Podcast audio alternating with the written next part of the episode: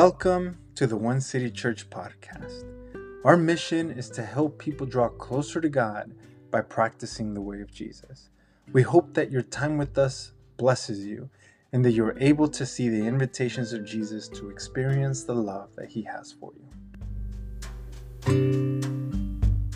Talking to uh, the guys who um, were able to show up this morning to today, earlier today, to, to help me, um, that today we are celebrating six months since we last opened. And it is, yes, yes, we praise God for that. It has been quite the journey. It felt like, I was telling a man, it's six months, but it has felt like six years. Um, but it's a blessing that I'm, I'm just, I wouldn't take back. And I'm just super excited for our church family and where God has this going next. Um, so, about 20% of the population in the US struggles with some sort of consistent fear or phobia. Here are just a few examples of what people are more commonly afraid of dark places, some spiders, flying in airplanes, riding in elevators, or being in tightly enclosed rooms, or even public speaking.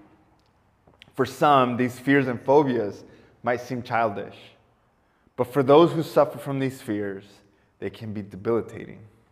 Sometimes these phobias or fears stem from some traumatic event from the past, or they can also be learned or passed down genetically. For me, heights have always been something that just causes me fear and anxiety. I'm not sure where this stems from, but the fear of heights is something that just puts my stomach into knots. For one, I don't ride roller coasters. If I'm in an amusement park for whatever reason, you'll probably find me on the other side of the, of the ride, at the end of the ride, taking care of everyone's belongings purses, strollers, you name it. There's no shame in that. Several years ago, Liliana and I took a trip to Europe. We were in Paris. How romantic, right? And we decided to go up the Eiffel Tower. Now, we had two options. You can take the elevator up, or you can take the stairs because of my fear of heights and mainly because I was being cheap, we took the stairs because it was free. And also, I thought, man, I can actually control the situation because I can control my steps. About 10 minutes into the climb, I froze. I couldn't move one foot in front of the other. My fear of heights completely paralyzed me. By this time, Liliana and I had been married for about five years, and she couldn't believe that my fear had literally frozen me. After some laughs, mainly her laughing uncontrollably, we made it to the top, and all I could do was just sit down and just try to catch my breath. We took a few pictures, and then we decided to just kind of descend and make our way down. After we walked down, we began to uh, walk back to the hotel, and she said, You know, for the longest time, I always thought that you were just messing around about your fear of heights. But seeing you like that finally made me realize that there might be something to what you're saying. Most of our fears stem from a lie that has been deeply engraved in all of us. This fear leads us to live paralyzed lives. In the first three chapters of Genesis, we read how God created the heavens and the earth. All of creation reflects God's grace. And he blesses Adam and he says to him to enjoy all that has been created. God's grace is clear from the beginning as God saw all that he had made and he said it was very good. Shortly after, sin enters the world. Sin begins to just kind of create a disruption between us and God. This disruption is a distancing in our relationship with Jesus. What sin created deep down inside of the heart of every man and every woman is a mistrust, a mistrust in the goodness of God. See, God's creation and everything in it is a reflection of his generosity towards humanity. This is a part of God's grace for us here on earth. But the devil uses schemes to create a disruption. The devil tries to put a distance between us and God by advancing the lie that God's goodness is just simply not enough. So we start to believe it. that God's goodness is not enough. We start to question God's goodness, which leads us to live our lives in fear and anxiety. Oftentimes, it manifests itself into living a life of scarcity. Now, scarcity is something that affects all of us from one time to another. The fear of not having enough is a play on our natural need for security. This, this doubt of God's goodness is not, not being enough is actually one of the biggest challenges that we face as followers of Jesus. This can often show itself when it comes, when we come, uh, when it comes to finding security in our relationships, but more specifically when it comes to our romantic relationships and celibacy, or waiting to be physically intimate till marriage. We are challenged in trusting God's goodness when it comes to our jobs. And we slave away in our work because we try to find a sense of security in what we do. But for most followers of Jesus, the mistrust of God's goodness really comes to light when it comes to our finances. Our salaries are the byproduct of our work. What we earn is a way of measuring our worth. The value of our time is measured by the wage that we earn. So naturally, money, or what we make, becomes a way that defies our value, defines our value as a person. But unknowingly, it's creating an attachment to what we earn. It's almost like our wealth and what we make lures us to believe that that is the goodness of God. And we oftentimes take for granted and miss out on the one who is the giver of all and the invitation to live with him and enjoy his goodness. Now let's try something. When I say the word tithe, what comes to mind? 10%. 10%, okay. Money, okay. I think it's safe to say that deep down there's a little bit of a mix, emotion, a mix of emotions. Some are like, that's a given, 10%. Who doesn't tithe? We're supposed to. Others of you might be like, oh, here's another church after my money. Or some of you might be like, man, I want to, but I just can't because I don't have enough. Or everything in between. But what's curious, what does Jesus have to say about this? Before we get into that, we need to just take a look at the Old Testament and see where the history of the word tithing comes from. The word tithe can be traced as early as in Genesis chapter 14. After Abram had defeated the armies that waged war against the king of Sodom, and he, was res- and he went out to rescue his nephew Lot, a priest comes out. And if you have your Bibles in front of you, we're going to read this a priest comes out and he says, after Abraham returned from defeating um, the kings that were with him, the king of Sodom went out to meet him in the Shaveh Valley.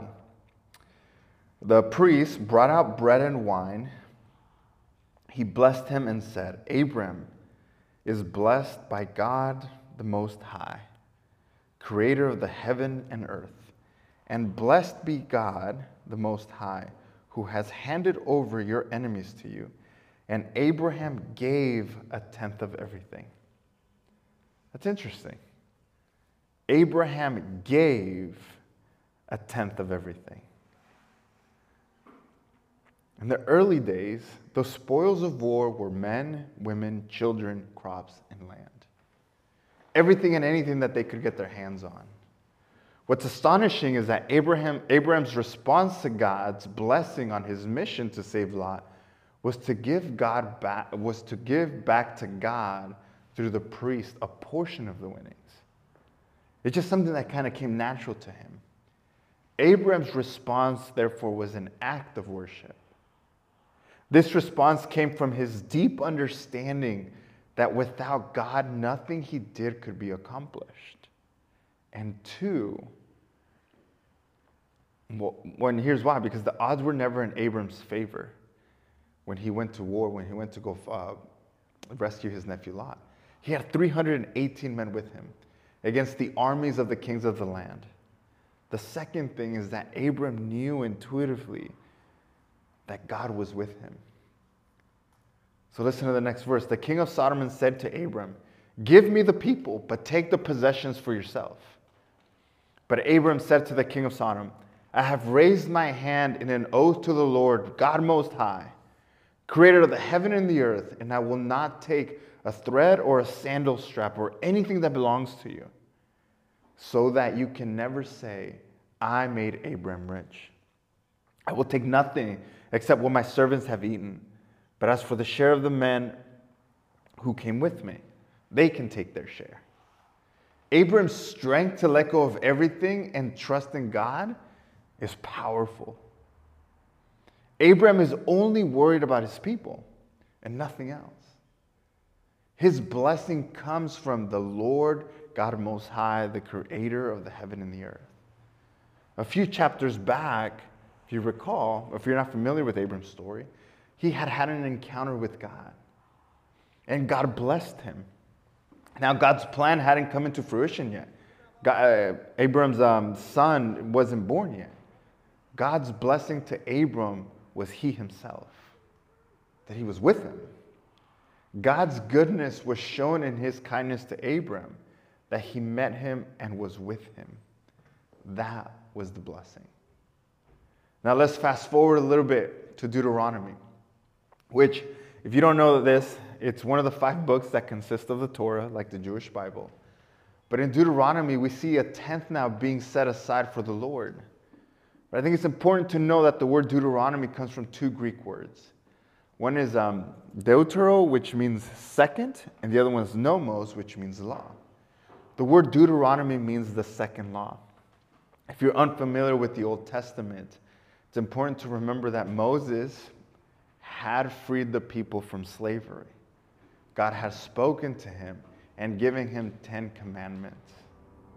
Now, the people of Israel were they rebelled against God. Remember, like they worshiped the golden calf. So before they could enter the promised land, that whole generation had to, had to, had to be, um, had to die off. So the book of the Deuteronomy is actually comes like a, like a teaching of Moses. It was recited like verbally. And that's why it was, um, it was known as like the, like almost like a, like a second, um, like a second um, guidance guidance for the for the Israelites so that they wouldn't make those mistakes again. But still, um, in total, this, this was fascinating. In total, there were no longer 10 commandments. Now, because of what they had done, now there's 613 commandments in the book of Deuteronomy. These commandments don't get a lot of love because we view them as restrictions, rules, and regulations but in actuality, they were far more gentle. They were guidelines for the people of Israel, guidelines for them to live as people of God, guidelines that would help them not stray away like their ancestors had done previously. So in chapter 14 in Deuteronomy, we read about certain guidelines pertaining to food, what food was deemed clean, what food was deemed unclean, and then shortly after, we read how each year you are to set aside a tenth of all produce grown in your fields. Then you are to eat the tenth of your grain, new wine and fresh oil, and the firstborn of your herd and flock, in the presence of the Lord your God, at the place where he chooses to have his name dwell, so that you will always learn to fear the Lord. Now, let me explain this the people of Israel were not just instructed to give a tenth of their harvest of their animals and take them to the temple where God's presence resided. They were there to take their best 10% and eat in the temple with God and community. Now, this wasn't an act just to leave things and go, it was an invitation to engage with God, therefore, becoming an act of worship which means that to fear the Lord meant more like a reverence. And by reverence, it meant more like to come to an understanding and, and give God almost respect and acknowledgement of who He is and what He has done in our lives. Several verses later, it's a guideline that if the temple is too far to carry your offering and sell it, you can sell your stuff locally and then take that money to the temple. And here's what's fascinating this stuff's in the Bible, I'm not kidding. He says, You may spend the silver on anything you want cattle, sheep, goats, wine, beer, or anything you desire. And you are to feast there in the presence of the Lord your God and rejoice with your family. What I would like for us to take from this is the image of the joy that's being lived through this offering. This is an image of a celebration, of a feast. But we cannot forget that it's not about the items that are being brought, it's about who they are experiencing this feast with. This is the goodness of God. It's about celebrating, it's about living and enjoying the presence of God. See, the importance of understanding the Old Testament is for us to get a clear and better understanding of, what Jesus, of, of Jesus and why his way continues to be radical to this day. We must be able to look back at human history, our history, in order to understand what Jesus is inviting us to. Because Jesus spoke a lot about money. But interestingly enough, he never used the word tithe. Because more specifically, he was talking about our attachment to the material things that money provides. This often comes to light when he's speaking to, religious, to the religious leaders of the time. The religious leaders weren't necessarily bad people. I think they get a bad rap. What they were teaching wasn't bad, but it was their love for the law above their love for God and people that Jesus came to set right. That's what gets misunderstood about them. They love the law more than God and people. The reason why we are, they were so legalistic was because of a small belief that the Israelites wandered in the desert and they were in exile because they did not uphold 10 commandments. They're like, man, if they couldn't do 10, like, we're going to do the 613. But I'll show you guys right now how it gets better. So, what that meant, what was once meant as gentle guidelines, the commandments now become rules that needed to be followed strictly because the law was the salvation for their people. That's where this like um, legalistic mindset come, came from. Now, here's a fun fact the Pharisees' redemption depended on the commandments. And because they wanted to end their oppression, they went above and beyond and created rules that served as protection over those rules. This was an oral law called the Mishnah, and it was composed of 1,500 rules on top of the 613 commandments that you find in Deuteronomy. So to say that they were strict, ascetic, um, extremely disciplined, yes, very true. Because in their minds, it carried um, to every facet of their lives, including their spiritual practices. Now imagine Jesus, right? Like this is how they're living. This is how they've been living for centuries, for generations. Now imagine Jesus walking into their lives, being relaxed, eating, drinking, at parties, at wedding, uh, wedding celebrations, touching the sick, healing the broken, sharing a meal with ladies of the night. Jesus was a threat to their way of life and, they, and their long held concepts of redemption. That's why they were up against Jesus. Jesus had, has always been about his father's business. We see that ever since he was a little kid. Uh, Luke chapter 2, verse 49. And the father's business is for his children to live in his goodness again. See, God's goodness is also known as grace. Grace is a word that can represent God in a lot of ways. Grace is the power that comes from God in all of our lives. His grace is felt and experienced in His presence. This is His original plan. This is what the Garden of Eden represented. All that was in the garden was good, and it was a gift of God to us. A gift that represents the goodness of the Father. The goodness of the Father is the manifestation of His presence. The goodness of God is being in His presence with Him because it's there where we truly lack nothing. And this is what Jesus was setting straight that the kingdom of God, the presence of God, is accessible to everyone wherever they are. It's this way of life, the way that Jesus lived, that he referred to as the abundant life. He says, I come so that they may have real and eternal life, more and a better life than they ever dreamed of. See, the abundant life is a life that lacks nothing. But the lack is not of external things, it's a life of wholeness, a life that is full of joy, both in the heart, the body, the mind, and the spirit. Jesus' radical way of living life is from the abundance that comes from living in the presence of God, where he truly lacked nothing. So he introduces us to this radical life, and the byproduct of this life is marked by generosity. That's what Jesus is leading us to.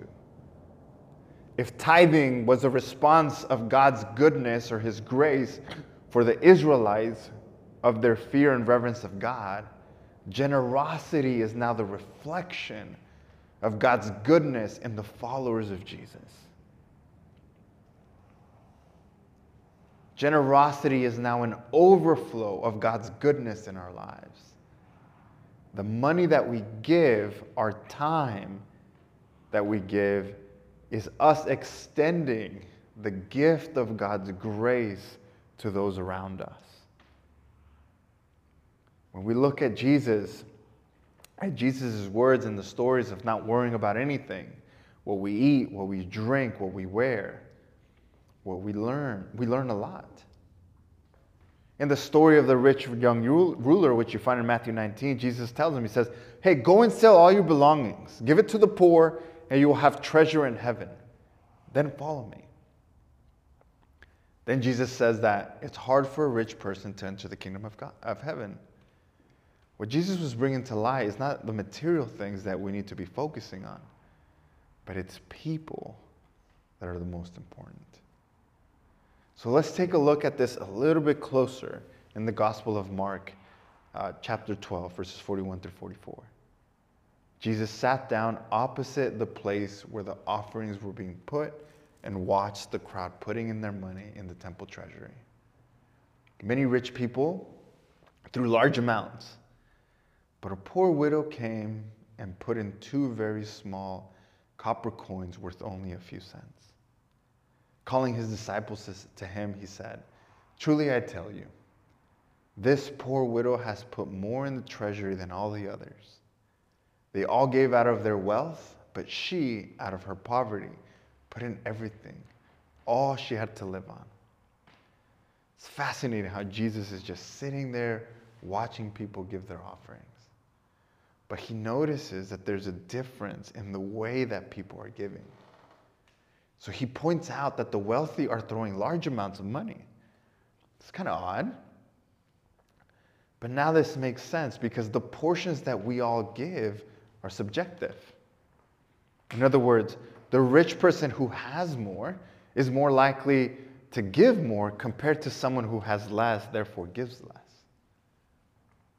But Jesus goes beyond the exterior and notices that the act of giving is done without heart is done without joy. That giving has moved from being a moment of celebration to an act of obligation. It's almost like the wealth that they have has made them blind to the one who provides it. It's almost like our, our wealth lures us to believe that this is the goodness of God. And we take for granted the one who gives and invites us to live with him and enjoy his goodness. That is the reversal that Jesus is trying to lead us to. Jesus then introduces us to a poor widow who put two copper, two copper coins. To begin, in that time, being poor was a sign that God did not look favorably upon you. Moreover, there was a view that there was some sort of sin attached and that your poverty was actually a punishment for your life. And to be a widow meant that you were damaged goods. Nobody wanted anything to do with you. So this woman represented the bottom of the social scale. She is the contrast to the rich man. So let's listen to what Jesus tells his disciples. It says, The poor widow has put more in all the treasury than all the others. Jesus was flipping the spiritual practice on its head. What he's saying is that God's grace in our lives is not a result of how much we give, but it's in the posture, it's the heart in which we give that reflects the goodness of God. I want, I want that to sink in. God's grace in our lives is not a result of how much we give, but what we give is a reflection of God's goodness in our lives. See, this woman had nothing. The amount merited to a few cents. And let's finish the text. It says, They all gave out of their wealth, but she, out of her poverty, put in everything. All she had to live on. I love the words of R.T. France in his commentary. Where he says, It is the devotion of her heart and the cost to, her, to the giver rather than the amount of money given. It is the devotion of her heart and the cost to the giver rather than the amount given. This woman surely struggled with giving what she had. I guarantee you that there was a wrestling going on because in her mind, I'm sure she thought, man, this could go to so many other things food, shelter, maybe feed her kids or cover some critical expenses. But in her struggle, she chose to put her trust in God. It's there in that space where we, people here as a community, have an opportunity to experience the goodness of God. It's here in that place where we choose to trust God that we experience His grace and His goodness. This is why generosity is so radical and so countercultural. It simply doesn't make sense. To give, it just doesn't make sense. It's radical because we move from finding safety and security in earthly things and place that trust in Jesus Himself. Getting here to this place, though, is something that takes time and it stretches us like never before. Generosity is the rhythm of life that comes from living in the presence of God. But this is an invitation into, a lo- into living in a way that is unlike anything ever seen before. To live a life in the presence of God is the life that we're destined for, a life that is rich and abundant as a pastor, my role is to steward you and lead you to Jesus. For you to see the invitations that Jesus has for you to draw closer to Him. You have a unique relationship with money, as do I. We have some similarities, but there's also some differences. But it's in these moments that feel like tension that become opportunities for us to experience Him in a different way. I'm aware that some of you might even have some reservations about this topic.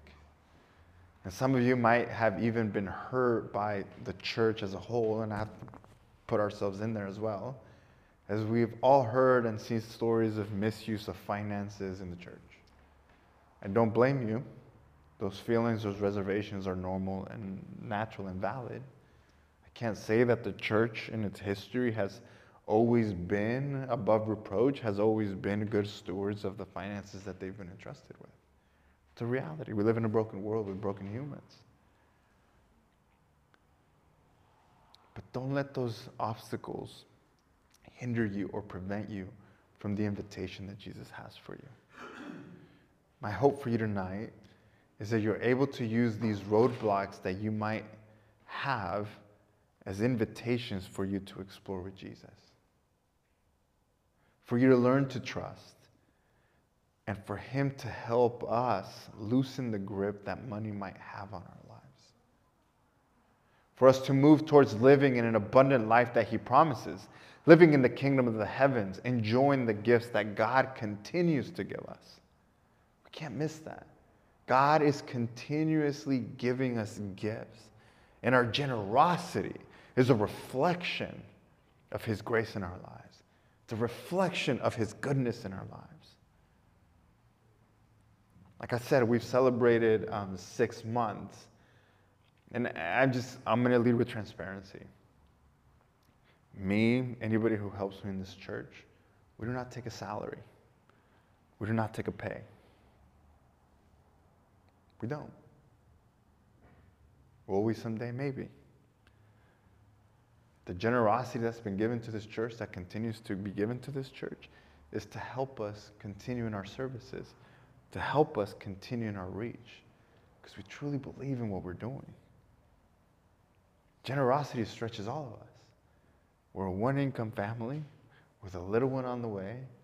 The challenges are there, but we're still faithfully choosing to put God first because honestly, He's just been too good to us for us not to give a small portion of what He's given us. we have been faithfully giving even before this church started. Because we, we understand it. We've come personally to appreciate how good God has been and continues to be, especially in my life and in the life of my wife. My vision for this church, when it comes to our generosity, is for it to, like in, like in Deuteronomy, for it to be a form of worshiping God. That our generosity becomes a radical, disruptive way of living for all of us. For us to be like the early church in Acts 4, verse 32, where all the believers were of one heart and one soul, and they felt that all that they had was not their own, so they shared everything. For every gathering that we have here on the weekends, for it to be a feast, a coming together of our families uniting as one family of God, worshiping, celebrating, rejoicing in the goodness of our Father. That's what our weekend services are all about. That our generosity doesn't just benefit us as a church family, but that our generosity extends to reach the people in our community for our generosity to continue to set the table for us as a family, but also for it to extend to those who are looking for a family. We need to have extra seats at the table for them. This is how our generosity becomes a reflection of what God is doing in our lives. It is hard to teach a message on generosity. I'm being honest with you. It, is, it would be far easier for me to sit up here and just make it about tithing. Because generosity, I surrender it as a pastor. Because now it's about you and Jesus. Now it's about you and Jesus and leading and trusting where the Spirit is leading you. That's hard, my friends. This has been, I'm not joking with you, one of the hardest messages I've had to prepare. And it's taken me six months to prepare for this thing. Because I've had to come to terms with that as well. Say, God, like, where, where are you leading me? Where are you leading our church? And he's saying, trust me. Just trust me. All right, bro, it might be me, it might be the bad burrito I had earlier today, but let's go. I'm going to trust in it. So, what's our practice for the week? Give. Practice being generous. If you feel like this is your church home and this church, what we're doing here, um, is something that you want to get behind and, and, and, and help us, um, you can give here in person or you can give online. This is the first time I've ever really talked about it. It's probably the last time I talk about it. But please don't feel pressured to give. I want this to be an act of, of, of, of giving, an act of celebration. Giving is an act of worship. It's an act of being thankful and acknowledging God's goodness in our lives. Now, some of us have a hard time with that because the devil can kind of come in and, and, and mess with our minds and be like, okay, I don't have to be upheld by the 10%. I, I'm only going to give 0.5% because you know, you know there's, there's a little bit of part of us I have to, we, we have to recognize that. But I think this is where we can use the Old Testament act of tithe as a healthy boundary for us to use. Sometimes we need guidelines. And that's where that old principle can help us. Because it can kind of just set the bar, it can kind of just allow us to just meet there. And use it as a spiritual principle and as a guide, but not as something that like I have to do. It's not an obligation, friends. For some, you have done this and continue to give out of your generosity, which is great. God bless you. And you are living out the gift of God's presence in your life. And many people are being blessed by that. So we just want to say thank you. Wherever you are in that spectrum, let that be a moment and a place for you to engage Jesus in.